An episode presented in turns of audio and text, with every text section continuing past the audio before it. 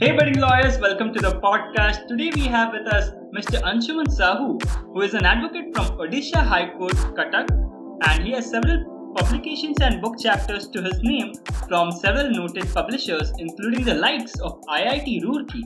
He is also served as a editorial board member of few journals, including the Journal of Sports Law Policy and Governance by NLU Assam he also is the founding director of an NGO named Law Matters Center for Research Education and Social Action, which acts as an action resource think tank focusing in the rural parts of western Odisha. So, as we all know now, that Anshuman has a good experience in legal research field. So today we will be talking about tips and answering all those questions, all those how-tos regarding legal research. Let's start from the basics okay what is the research and what is the research paper? I mean one can guess it right in a literal sense but i'm sure you have some more valuable definitions to add here. Thanks prasanna for the wonderful introduction. So let's start with research. Uh, before focusing on research paper i think we should get our ideas clear about what is research talking about the literal meaning that people uh, assign to research actually many of the research methodology books they, they they start with this definition that research simply means re and search to search again right? But i think it's uh first it's uh it's not doing justice to the concept of research uh, i think it's a very redu- reductive definition. And uh, second i think very uh, it's very ambiguous it's vague. Like uh, search again what do we search what do we search again? So it doesn't tell anything so I think we can uh, try to understand research in a better way. So it's a quest for answers to questions. What type of questions? It can be any type of question. So uh, research, I think it can be understood as the process of finding answers to a question in a, a scientific manner, following a scientific process. So uh, what do I mean? I keep saying scientific process, scientific manner. So what do I mean by this? What does scientific process mean at all? I mean a positive answer, not a normative one. It should be an answer that is not merely an opinion of the researcher, but an attempt to discern the truth. It should be a quest for the truth. And it should be a commitment to a neutral, rational, and unbiased thinking and investigation. And actually, a researcher always promises the audience to come up with the high standards of rigor when analyzing an answer for a question. So, how does one do that? That's that's the question. So, uh, in fact, it's not as complicated as it may seem. So, uh, the whole process is quite defined. This is a very comprehensive definition I have heard from someone, like regarding research. I doubt people who are researching, like maybe those who are professional researchers, like working as a researcher and all in any field, even they'll uh, define it somewhere as uh, you have defined. But uh, in general, like people like us uh, who are researching for some uh, maybe in a moot court uh, competition they are researching or uh, some other uh, researching for some um, like a paper or something else like class assignment. They won't if one one asks them the definition of research one will not be able to define it in such a way. Like it is just like finding facts finding resources corroborating your facts and all. That's it. Uh, actually, that's that's interesting because uh, the way that uh, actually what many teachers think, the many teachers think that students do not need to know the whole answer, so they do not tell them this definition. They don't explain research in this way. So I think I think that's a terrible crime because uh, see, uh, let's take a different example. Let's say you are explaining IPC to someone. You are explaining what is criminal law. So the definition of crime will be same for Ram Jethmalani and even me well the levels of understanding may be different. The levels of application may be different but crime means the same for him and same for me and same for everyone else right? So i think research uh, it should be always explained and understood in a very comprehensive manner. And in fact uh, there is uh, there are specific applications like the moot court research that's a different kind of research. Legal research that's sort of bit different. Academic research that's a little little bit different. But i think the basic foundation it's same for everything like like I was saying, the scientific process. So it's it's a pretty defined process. It starts with asking a question, and after asking a question, uh, what the researcher it, he is expected to get some background knowledge about the question. Uh, so we read things related to this. So we can go to any other source. uh, any sources to get some background knowledge about the question. And after we get some background knowledge, then uh, we do a review of literature, literature review, we call that, to get an idea whether people, specifically scholars, so whether scholars have ever told anything about this question ever before us. So has uh, it's in simple words, literature review is all about finding out whether people have asked this question before us, before me. So we then go through their answers and uh, we then go through the uh, we then examine whether we are asking a new question because if this question has been already asked then there is no point of wasting our time. But uh, in fact most of the time it turns out that your question has the potential to be a new question. Because let's say uh, what's the law relating to crime? Many many people have asked that. What's the law relating to the crime of a certain crime? Let's say theft. So many people have asked that, but chances are very high that many people have asked that in a very different context. So context may vary, the situations may vary. So there is a very high probability that the question you are asking it has some sort of uniqueness. Now, after doing literature review, we do a gap analysis to discover what is the uniqueness of our question. What is the part of our question that has never been answered ever before in the history of law or in the history of everything knowledge. So now our journey, our motivation, our motive becomes to discover the answer to that part of the question, that unique part that has never been asked before. So uh, to find out answer to that part, we then collect data, the data that will support us in answering the question. Then we analyze the data, then we reach to a conclusion. So this is the whole scientific process. Asking a question, doing some literature review to know whether anybody has asked that question ever before, or if that has been asked, then whether it was different or the exact same question. What and was the context? Yes. And if that question was asked in a different question, a context, then how it was different? What is the uniqueness? What is the novelty in my question? That's the second process, second step. Third step is collecting data to find answers. The fourth step is analyzing the data I have collected. And the last step is reaching to a conclusion. So this is the scientific process now what is research paper now that we have understood what is research research paper becomes very simple mm, right. research paper is nothing but uh, simply a report of all these things all these things that we have done all the five steps to put yes. it simply. Whatever you uh, said about research the yes. whole uh, five to six steps putting that thing in a document uh, well formatted. Actually uh, talking about the format? The format may differ from journal to journal. Some journal may want you to include the literature review some may not want you to. So that differs from journal to journal.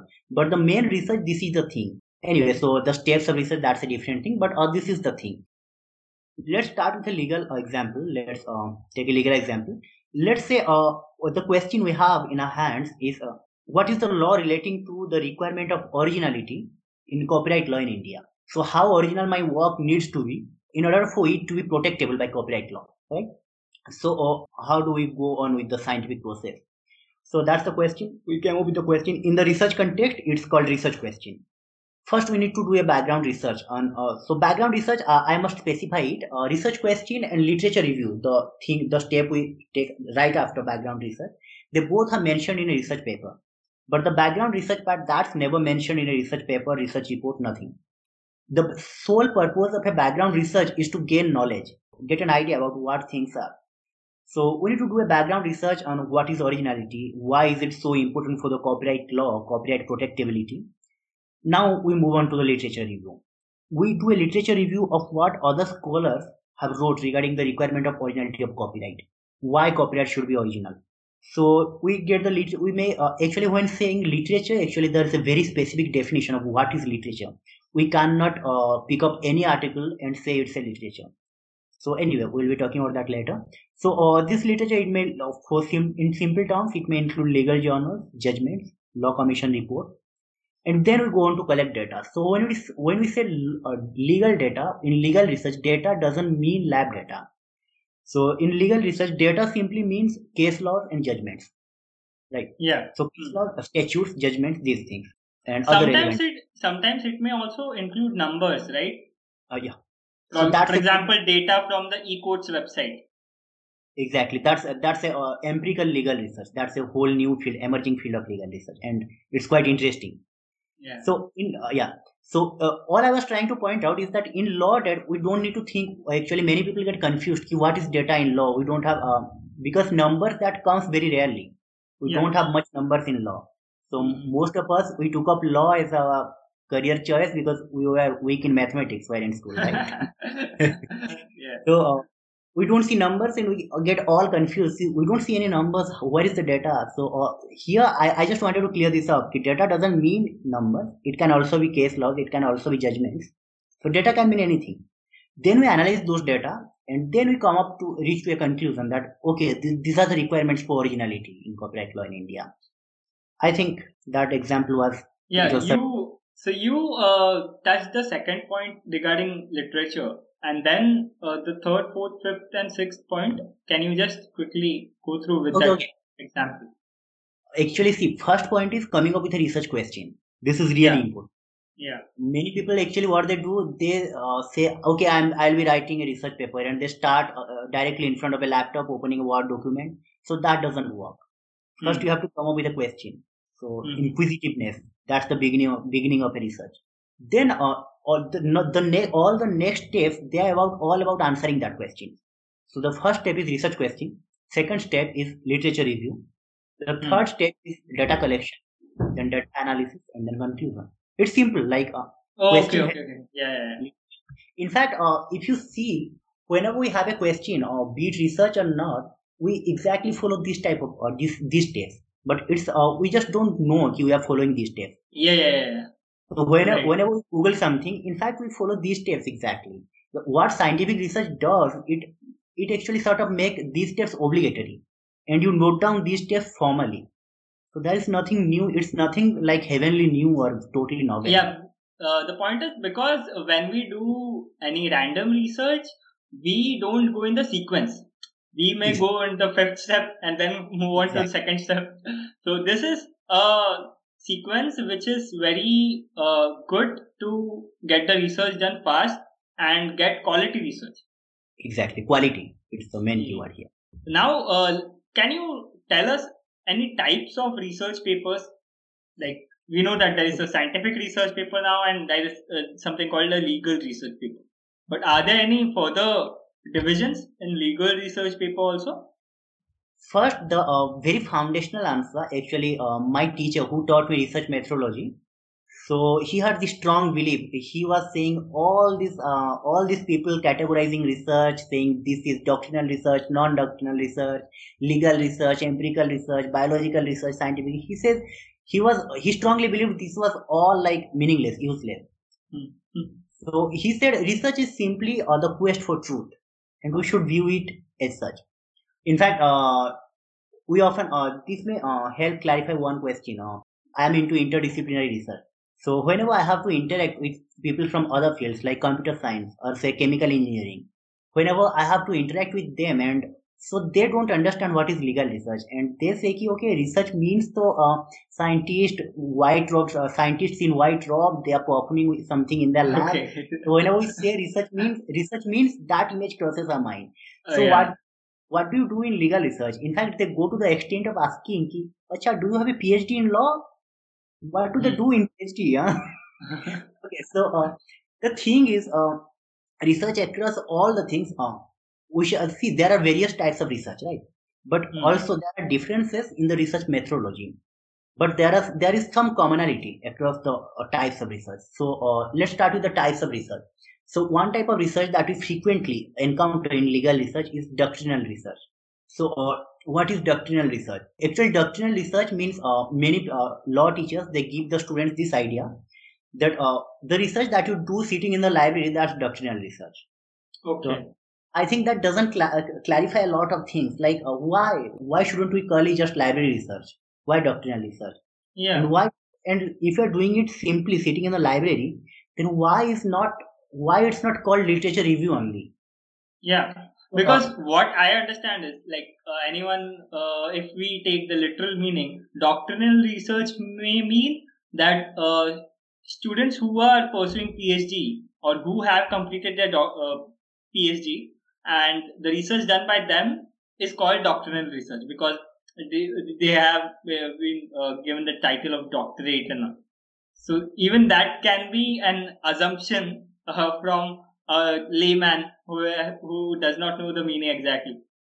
In fact, uh, many people in the legal profession. So I go to conferences conferences, seminars. So many people don't know the difference between uh, doctrinal research and non-doctrinal. And what do we exactly mean when we say doctrinal research?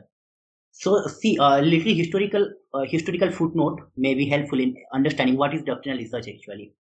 So in fact, see, uh, many around 200 300 years back when Britishers ruled us, we can say in the mid 1850s, we didn't have any codified law, but we have a legal we had a legal system. So British judges they used to roam around the country in the provincial uh, courts, and they used to uh, set up these temporary courtrooms and they used to hear the problems grievances of the the grievances of the local people and they used to pass judgment they let's say someone a judge starts from delhi he then goes to gujarat then goes to then takes a whole tour of india and maybe passes some 100 or 200 judgments and then he gets back to delhi or then he gets back gets back to england right why, why doctrinal research because after getting back to england they all sat together in a sort of a meeting and they noted down all the judgments they have passed.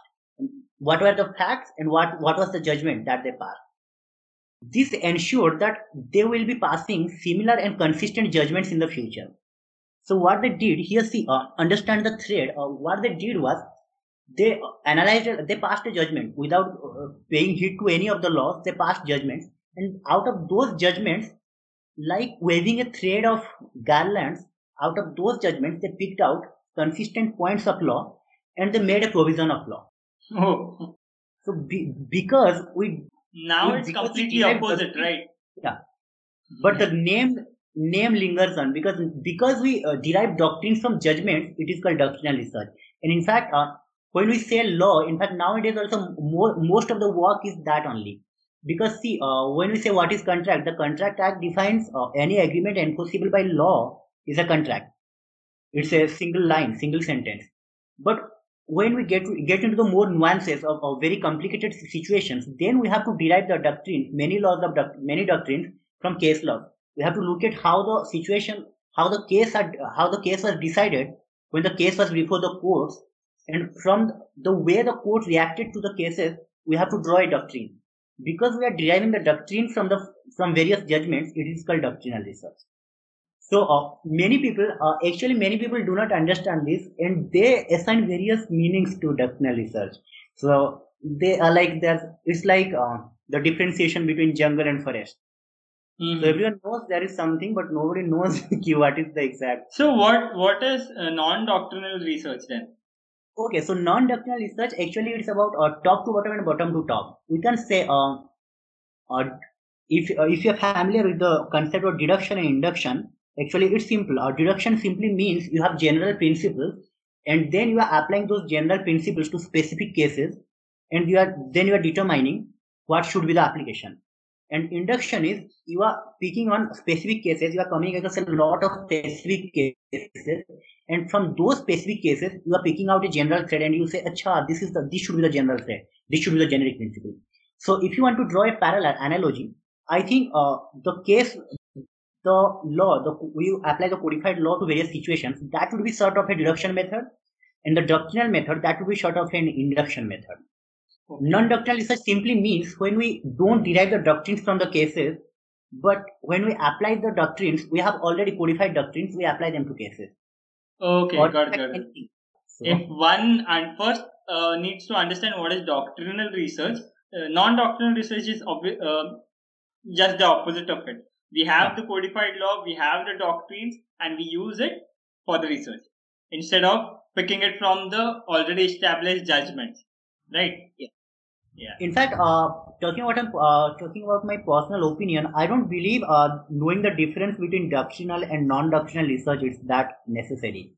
Um, I think people should know it because it's uh, it, the word doctrinal research it's used very often in the legal legal fraternity. But I don't think there is any necessity, any um, relevance. Yeah, yeah, true. Yeah. To legal. I think the uh, relevant categorization that people should know, that students should actually know, is empirical research and non-empirical research. Mm. So when say uh, when we say empirical research, when we say actually legal research, it's mostly doctrinal, right? Mm. We we go to the what are the provisions, codified provisions. We look through what the courts have said, and then we make a conclusion based on that. Or uh, no, I think uh, there is another kind of research, empirical research that people should know, students should know and familiar, familiarize themselves with because it's really important. So see, empirical research can be in two ways.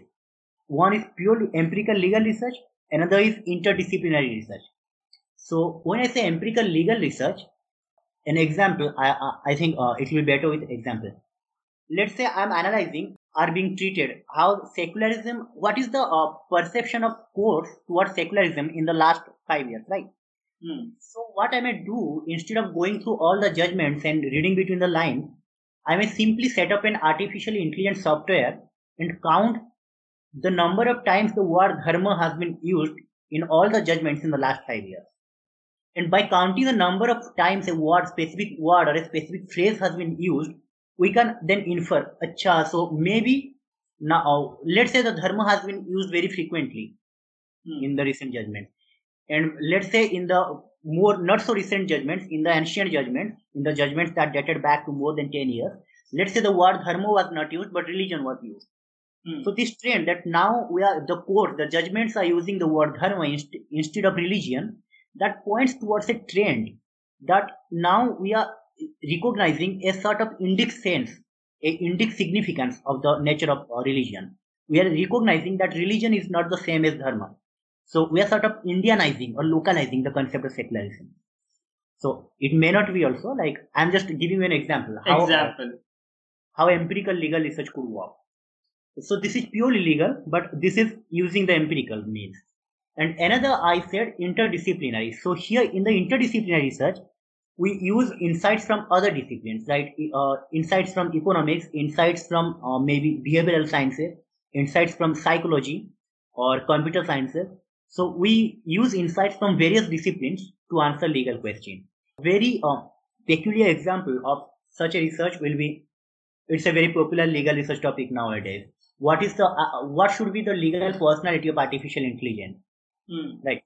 So should the works created by AI receive same protection as the works created by human? What should be the IP protectability of um, works created by artificial intelligence? These are the questions. So here, here you may be referring to uh, insights from uh, technology space and behavioral sciences and psychology. Uh, see, uh, there is no like hard and fast rule as to which disciplines you want to bring your insights from, right? So yeah, currently, now in, that, in this particular case, these three are more relevant, I think. Yeah, in this particular case, maybe behavioral sciences won't be that relevant, but uh, see, if you can make it relevant, then it will be relevant. Yeah, uh, more more of psychology is relevant than yeah, behavioral science. So it it will be more of jurisprudence and political philosophy. Here, mm-hmm. uh, one thing that law students often miss out on is political philosophy. In fact, uh, much of the law is shaped by political philosophy and economy. Mm-hmm. Economy. So uh, it's a terrible blunder that most law students make is uh, they miss out on political philosophy and economics. So I think every legal research should be informed by insights from political research, political philosophy, and economics. See, uh, when you, whenever you talk of concepts or philosophies like state, what is a state? What is right? What is duty? Why should people obey state? So uh, inevitably you are bringing in some element of political philosophy. Whenever you say policy, whenever you say the public policy, or whenever you say uh, states should do that that instead of this. States should focus more on the uh, education rather than uh, border security. So whenever you are forcing the state to choose between two alternatives we are bringing in insights from economics. So i think those two things uh, law students should always keep in mind. Yeah. Let's move on to our next question. What does plagiarism mean? And tips to avoid it. Okay uh, See, this question actually often avoid because uh, uh, maybe it's just my opinion. It's not a researched research answer, you know. so it's just a opinion. Uh, simply uh, clearing the air around plagiarism. So plag simply means uh, you are copying someone, you are stealing someone's idea, you are mentioning some idea that is not your own, but you are not citing the source. So you are sort of using someone else's idea without giving them due credit. So in one way, you are violating the moral right because whenever someone creates something, whenever someone comes up with an idea, they, they sort of have a moral right, right? It's uh, Mm. it's only moral that we give them due credit for for what they have done. So it, you are sort of robbing that person of his moral credit, and secondly, you are cheating. You are showing off something as your own, which is not exactly yours. Basically, uh, whatever research publications you have written, uh, if I take it and write down my name on it and publish it, like pub- promote it as my research paper, then that is plagiarism, right? In fact, uh, exactly. And in fact, you don't need to take the whole research paper. You can simply uh, pick up a paragraph, and that will be plagiarism. Mhm. Simply a paragraph. Even if you are taking a single sentence from my research paper, you need to give credit. You need to cite the source. Yeah. So I uh, the best way to That's avoid why. That's why in, uh, all these uh, textbooks and papers, uh, on the bottom of it, we can see the footnotes from where Exactly. the sources are uh, taken. Like, Exactly, and that's the sure shot way of getting uh, this away rid of this flag. Because see, uh, you cannot like you cannot come up some come up with some idea that is entirely novel, right? I cannot Hmm. come up with an idea that has never been talked about before. yeah, that is So when- very rare. So whenever we say something, we often stand on the shoulders of giants. So whatever Einstein said, if I'm saying something after Einstein, I stand on the shoulders of Einstein. I'll be two steps ahead of Einstein. Mhm. But I cannot take the whole credit for myself. Yeah. So I may stand on the shoulders of giants, but it's only moral. The right thing to do is to give cita- give citations, give credit on the give credit. Cite the giants on a whose shoulder you are standing. Yeah. So and I I, I was telling I, I avoid this question because see it very rarely happens that uh, you are totally innocent and innocent plagiarism it very rarely happens. So most of the times the researcher knows that he is doing something wrong. Yeah. So, Uh, I think the best way to avoid plag avoid plagiarism is be honest. So how how much time does it take to uh, write a research paper? Like, can you give an average figure? Um, and how can we reduce that time? See, it depends on the topic and depends on the type of research you are doing.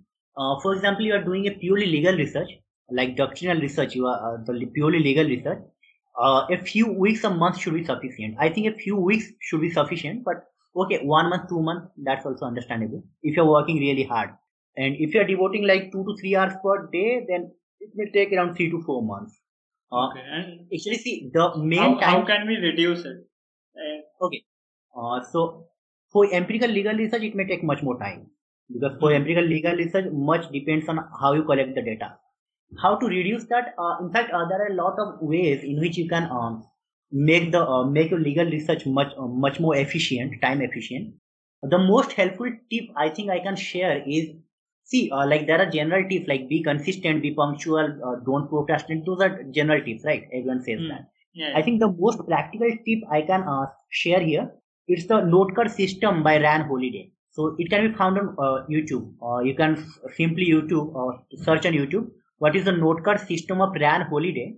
He's a very famous author, and he uses this note card system. So to state in simple terms, what he does whenever doing literature review or whenever doing any background research, anything, or whenever doing any reading or any he watch, watches he goes to a lecture, he attends a lecture, or he comes across any relevant idea, any great interesting idea, he simply notes every single point and idea onto four into six note cards, index cards. Hmm. So what happens actually, I also follow the same pattern. See, when you take notes, you face a lot of difficulty in arranging them. Arranging notes, it can be very daunting. When you note one idea per note card, you can jumble up the note cards, you can arrange them as you wish. So what I do, I actually keep notes whenever doing literature review. I keep taking notes. So by the time I am finished with my literature review, usually I end up with some thousands or two thousand note cards, and then I arrange them according to topics. It makes writing very easy. It makes the whole research process a cakewalk.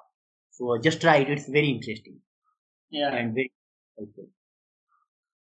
It sounds uh, maybe difficult, um, but No, I think it is uh, more. It's a better way. So because uh, you have a clear cut idea of what is to be done when and how it will take place, right? And in fact, uh, you can type it and print it out. That, uh, I prefer, I personally prefer when I write it. So that way, uh, when I write it with pen, that way, uh, I am also like giving my mind something to feed on. I'm thinking about it. I'm memorizing it. So Yeah, yeah, yeah. helpful. Yeah, that's helpful. So, uh, what are the common problems you have faced while drafting a research paper? See, uh, procrastination it's a very real problem maybe uh, it may seem like everybody is talking about it so maybe it's uh, too often talk, but, talked about but believe me it's a very real problem for some people very uh, once in a while some einsteins come so they get ideas out of nowhere but it's very rarely happens like that most often you have to work really hard work like consistently but uh, another actually real very practical problem that nobody talks about is I am my expertise is in intellectual property, and still I am saying this. Copyright is the biggest hurdle in the face of research. So the it restricts access to many scholarly literature. Mm. So see the very very purpose of knowledge and research is what is the point of researching something if I cannot pass on that knowledge to my next generation or to the everybody else. Yeah, that's exactly yeah. But copyright law it defeats that very purpose of research and in fact it's uh it's a it's sort of my personal opinion like there can be debates from the other side also but yeah I and also your fellow copyright lawyers will be against you. Exactly. But i think uh see uh like copywriting music copywriting stories that perfectly okay. But what's the point of copywriting legal uh, research that is done by university professors? See, the university professors are being paid by the government. We are paying we are paying taxes to government, and the government is paying the copyright professor solely for this objective that university professors can create knowledge, public knowledge. And now the university professors who are paid, who are paid from our taxes, they create knowledge, and the knowledge knowledge is again protected by private companies. We again have to pay elsewhere to access their research. So it's a sort of double taxation. And the second problem I come across is it's a uh, it's not a problem for legal research, but if you are trying to embark on a journey for empirical research or let's say interdisciplinary research, it's a very real problem. I'll be giving you an example. Recently, I was having this idea. Actually, I embarked on a research project. So I was about to examine the uh, link between copyright law and socio-economic inequality. So copyright as a system, it, uh, it's actually expected to be uh, to promote the production of public goods and at the same time it uh, depends inequality divides so i was about to uh, embark on a journey that will be collecting data from across india. So i was about to uh, write a powerful paper research paper on that that i was expecting that would shape copyright policy in the years to come. But the biggest problem i faced was the first thing this covid pandemic restricted my travel. Yeah. So uh, the data collection could not be uh, fastened up. And the second problem is uh, the access to data. Actually, uh, much of the data regarding the buying trends of people or how people buy books, the book buying data, these data, these are held by corporate corporate companies like Amazon or Flipkart, and they don't share it with all any researcher. They have this corporate secret policy and all that. So availability of data that's a real problem. So here, what was my problem? I didn't plan my research through. So lack of a research plan, a thorough research plan should be there. Like which data are you going to collect? From where are you planning to get those data? So I think a lack of a thorough research plan that can be a real problem. Uh, that's I think the two main problems. One is accessibility to quality literature, and second is uh, access to data. So this these two uh, points, if one follows, it will be very easy. Like the the first is the thorough research plan, and second one is the note card system. I think even people, if they follow these two things, it would be very easier for them to get into this path. In yeah. fact, um, so for a young law student or a young lawyer, uh, what would you suggest? How they must start writing a research paper if they are they want to start writing? would it be better to start writing from the when they are studying itself in the college or even they can start after that actually writing a research paper there are two elements one is research another is writing right hmm. so uh, doing a research investigation that's a different thing writing a research report it's a different thing in uh, in certain fields like biology or mainly natural sciences the writing skills do not matter that much the data is all but in fields like law and humanities, writing skills matter a lot. So getting the data, getting your hands on data and analyzing it, it's one thing. But representing data in a very legible manner, that's a different thing and that's equally important. So I believe uh, regarding the writing part, I believe people uh, people should be people should train themselves from a very early age. And by early age, I don't mean even college. I mean from the school itself, school life itself. So writing, I think essay writing it should be a habit talking about the law school actually uh, in the first year of law school first year first semester i think for the first year people should uh, focus extensively on uh, developing their legal writing, writing legal essays. So I think for the first initial year, they can ignore this research thing. They can start with uh, write only the writing essay writing part. They can come up with legal articles. Legal articles, legal essays, they are not exactly research paper. It's sort of a uh, essay, sort of an essay you are writing on a legal topic. I think they can do that if you are having, if you have the habit of essay writing from school life itself and if you know the law, then I think as legal essays, legal articles, that should not be a problem. From the second or third year onwards, I think uh, people should try, students should try to inculcate this legal re- uh, research thing in, in, in them. Because from the second year onwards, uh, if I say something, let's say a moot court. In fact, this moot court legal research, it's a type of legal uh, research only. So if I go to moot court and I say this man should be punished, nobody will hear me. I have to present it in a very legible manner. I have to say that okay, this the literature says about he has committed this crime this is these are the facts then the question is whether he should be punished then i have done a literature review the literature talks about these these things about the nature of crime he has committed then we can go to data we say that this statute prescribes this punishment for this crime then we can analyze this data this, that this statute and all this literature will be applicable to the heinous nature of crime that this man has committed and then we can go to a conclusion therefore i hold i strongly argue that this person should be punished for this crime. So I think a legal research it's a skill or it's not a skill. Uh, it's not a it's less of a professional skill. It's more of a very uh, personal skill. It's it it will be useful in day to day life. Whether you are de- whether be it a dinner table debate. So we often debate on on a dinner table regarding political inclination whether Modi is doing right or Rahul is doing right. So irrespective of which party you support, it's very necessary that you you take a scientific approach to your arguments so i think uh, there is no time to start legal research there is no particular time uh, jab jago hi we have a saying in hindi like whenever you wake up that is your morning oh nice. uh, that was a good uh, conclusion by the way so thanks anshuman for this informative conversation on legal research and thank you so much for listening to this podcast if you like this episode then you must also check out other episodes available here and follow us so that you don't miss out a new episode. Thanks, Anshuman. Thanks a lot.